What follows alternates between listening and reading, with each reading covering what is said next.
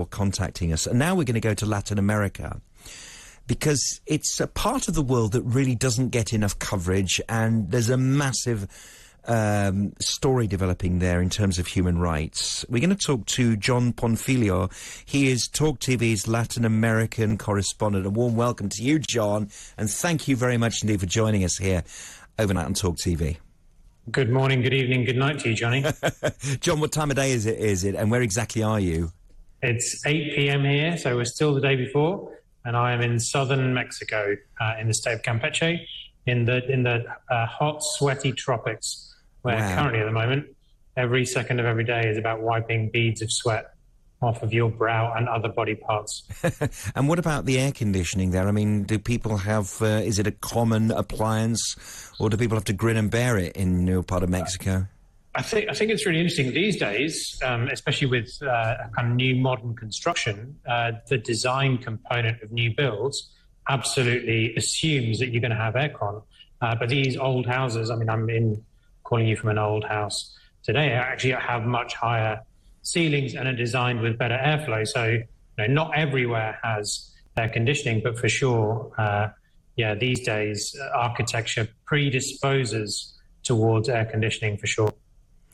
So interesting. Now, we want to talk to you about Mexico here because you spent time with Pedro Uc Be. Excuse my pronunciation. Maybe you'll. No, it's good. Is it's that good. okay?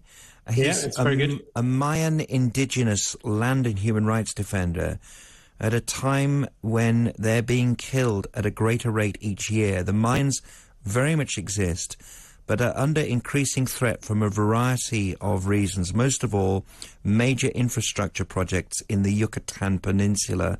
That's a very profound idea. Before we describe who the Mayans are, isn't it a profound idea that it's not just nature that is affected by building of infrastructure, uh, the instruments of um, uh, humanity's uh, construction, but it's also fellow human beings that uh, can be killed. That's that's a profound yeah, message.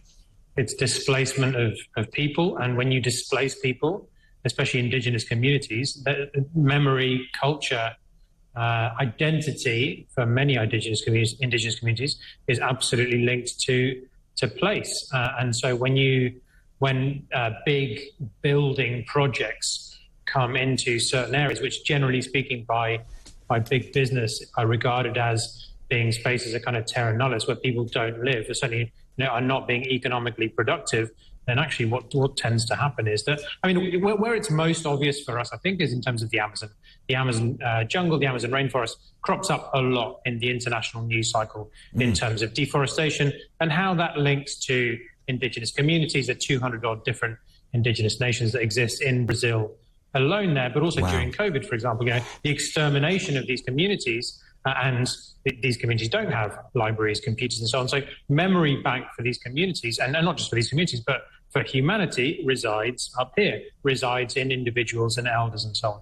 So, um, I mean, to, to, go back a step, as you were saying, Jonny, I think one of the things which is we generally forget about lots of parts of the world, to say here, you know, whether it's the Aztec in the center of Mexico or the, the Mayans in the southern or the Incas in Peru and so on, is that actually they weren't completely wiped out, that uh, they are in differing stages of health. And certainly uh, the Mayan world continues to exist. We generally view the Mayan universe as being really good at maths, stargazing, and some amazing archaeological sites. Uh, but, but actually, uh, the, the, the Yucatan Peninsula, in particular, stretching into Tabasco and down into into Guatemala and, and, El Salvador is very much still in place. And the languages in these communities still exist and still pursue something akin to uh, Mayan culture, which you would have seen over the course of the last uh, few hundred years.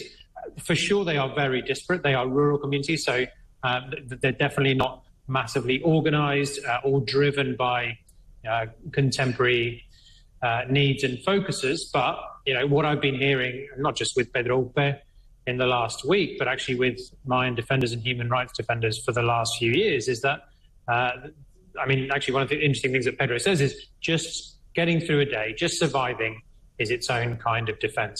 Mm. Uh, but we are now at a point at which we are losing indigenous languages, indigenous memory. Uh, at a rate uh, unseen before, which is uh, internationally, really, really worrying. And the implication here, just looking at his name, I'm just constructing his name here, Pedro Uc Be, it implies that there are some urban influences, some Hispanic influences upon the Mayans. Is there a significant urban population of Mayans who are able to use that urbanity, so to speak, the fact that they have assimilated to a certain extent, to defend their people, to give the Mayans um, a voice within Mexican society? Yeah, and you do still, you do definitely get um, indigenous uh, representatives that maybe uh, move across to to another side of, of, the of the debate, if you like, and they speak from within, you know, a more urban, uh, say, uh, I guess, media landscape than your likes of uh, of Pedro.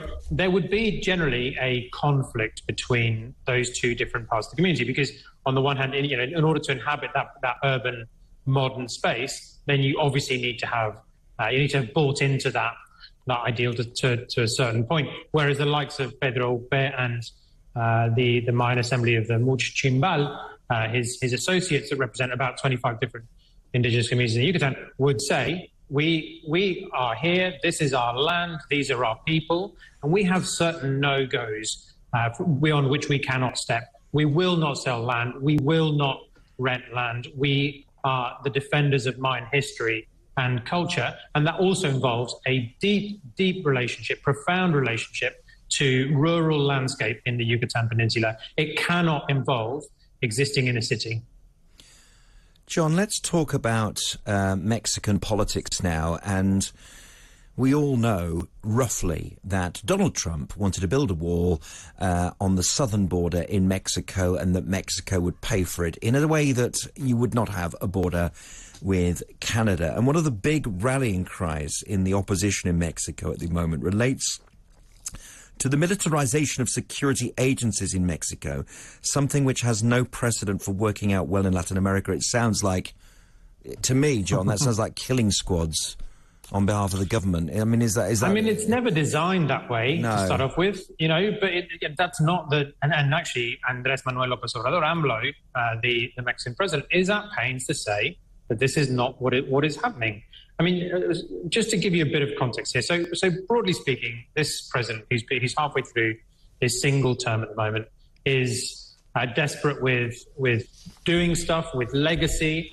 He is the first leftist president in Mexico for a long time, I mean, really, really long time, uh, and he's been trying to become president for an extended period of time as well. So he's desperate to get stuff done. In the uh, the, the, the downside of you know, the inhibitor, if you like, with, with what he's trying to get done, of course, is insecurity, of course, are the cartels and drug tra- tra- trafficking and so on. And uh, innate to that is the fact that he fundamentally cannot trust any of his government agencies, any of his, his security forces at all. So he has developed this parallel security structure called the National Guard, which has become increasingly militarized over time, up until the point at which now uh, there's been legislation passed which formally militarized this uh, body, and it is now under the uh, the control of the of the army of the military. So, you know, in, in one sense, he would say, well, that's great because it means that we know that these things are going to get done and and the population is going to be safe and so on, and we can actually fight drug trafficking effectively. But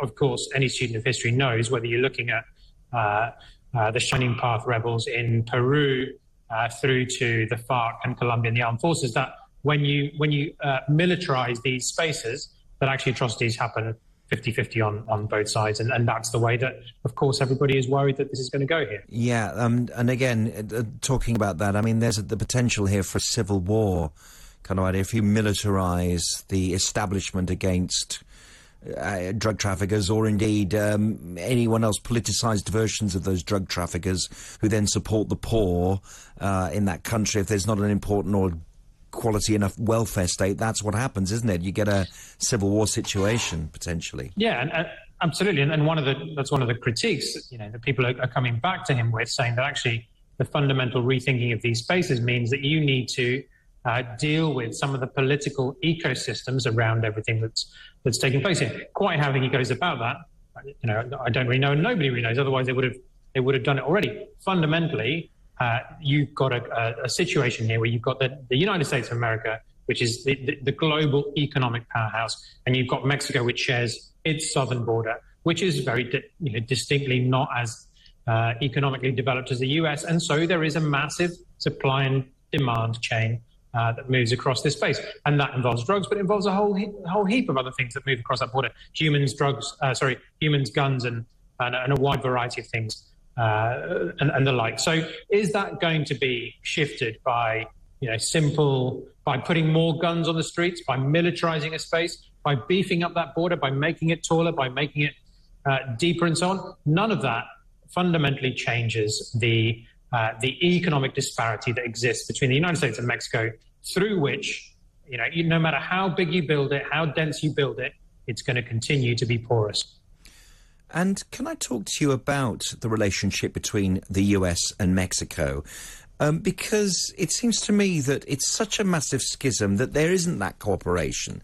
That I mean, I've actually crossed the border as a young boy with my family uh, from Arizona into Mexico. And what was so profound about that crossing was that the town had the same name. It was a border town in Arizona. I think it was called San Pedro. Across the border, it's still San Pedro, but there were open sewers. There were no pavements. The the roads, this is 30 years ago or so, so maybe things have changed, but the roads weren't paved. And then right across the border in the San Pedro in Arizona, it's America with its highways and its broad streets and its Denny's and its, you know, uh, McDonald's and all the other kind of places, the gas stations and everything. Um, it, it seemed such a. I mean, they're next to each other and they're completely unrelated. That that seemed a very profound difficulty, actually, for Mexico.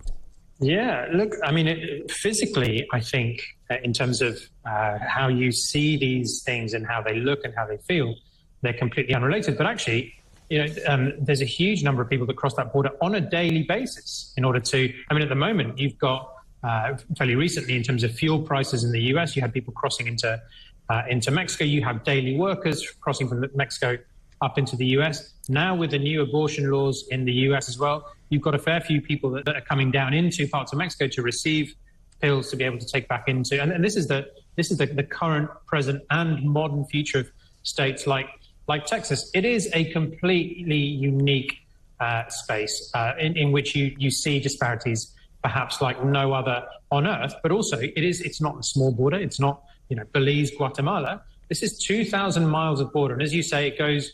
You know, you go from the San Isidro crossing uh, in Tijuana, San Diego, which is the most crossed border uh, point in on Earth today, through to parts of Arizona where you have no border crossings at all. You have no walls. You have maybe three people and a goat potentially. I'm not sure that was exactly where you crossed, Jonny, no. but but the cross. Uh, and actually, you know, it's complete no man's land. And, and then you get you come down to the Rio Grande in Texas as well, which is also you know, massively uh, problematic as we've seen in recent news cycles. So yeah, it is a it is a vast, uh, complex, massively unregulated space and beautifully put together. Jon Bonfiglio, our Latin American correspondent here on Talk TV, thank you very much indeed for explaining Mexico to our audience. And, you know, it's very important to keep a, a lookout on uh, on other world issues, other places, because quite simply, uh, we don't ever hear about these places. And I think it's really important. Jon Bonfiglio is our Latin American correspondent right here on Talk TV.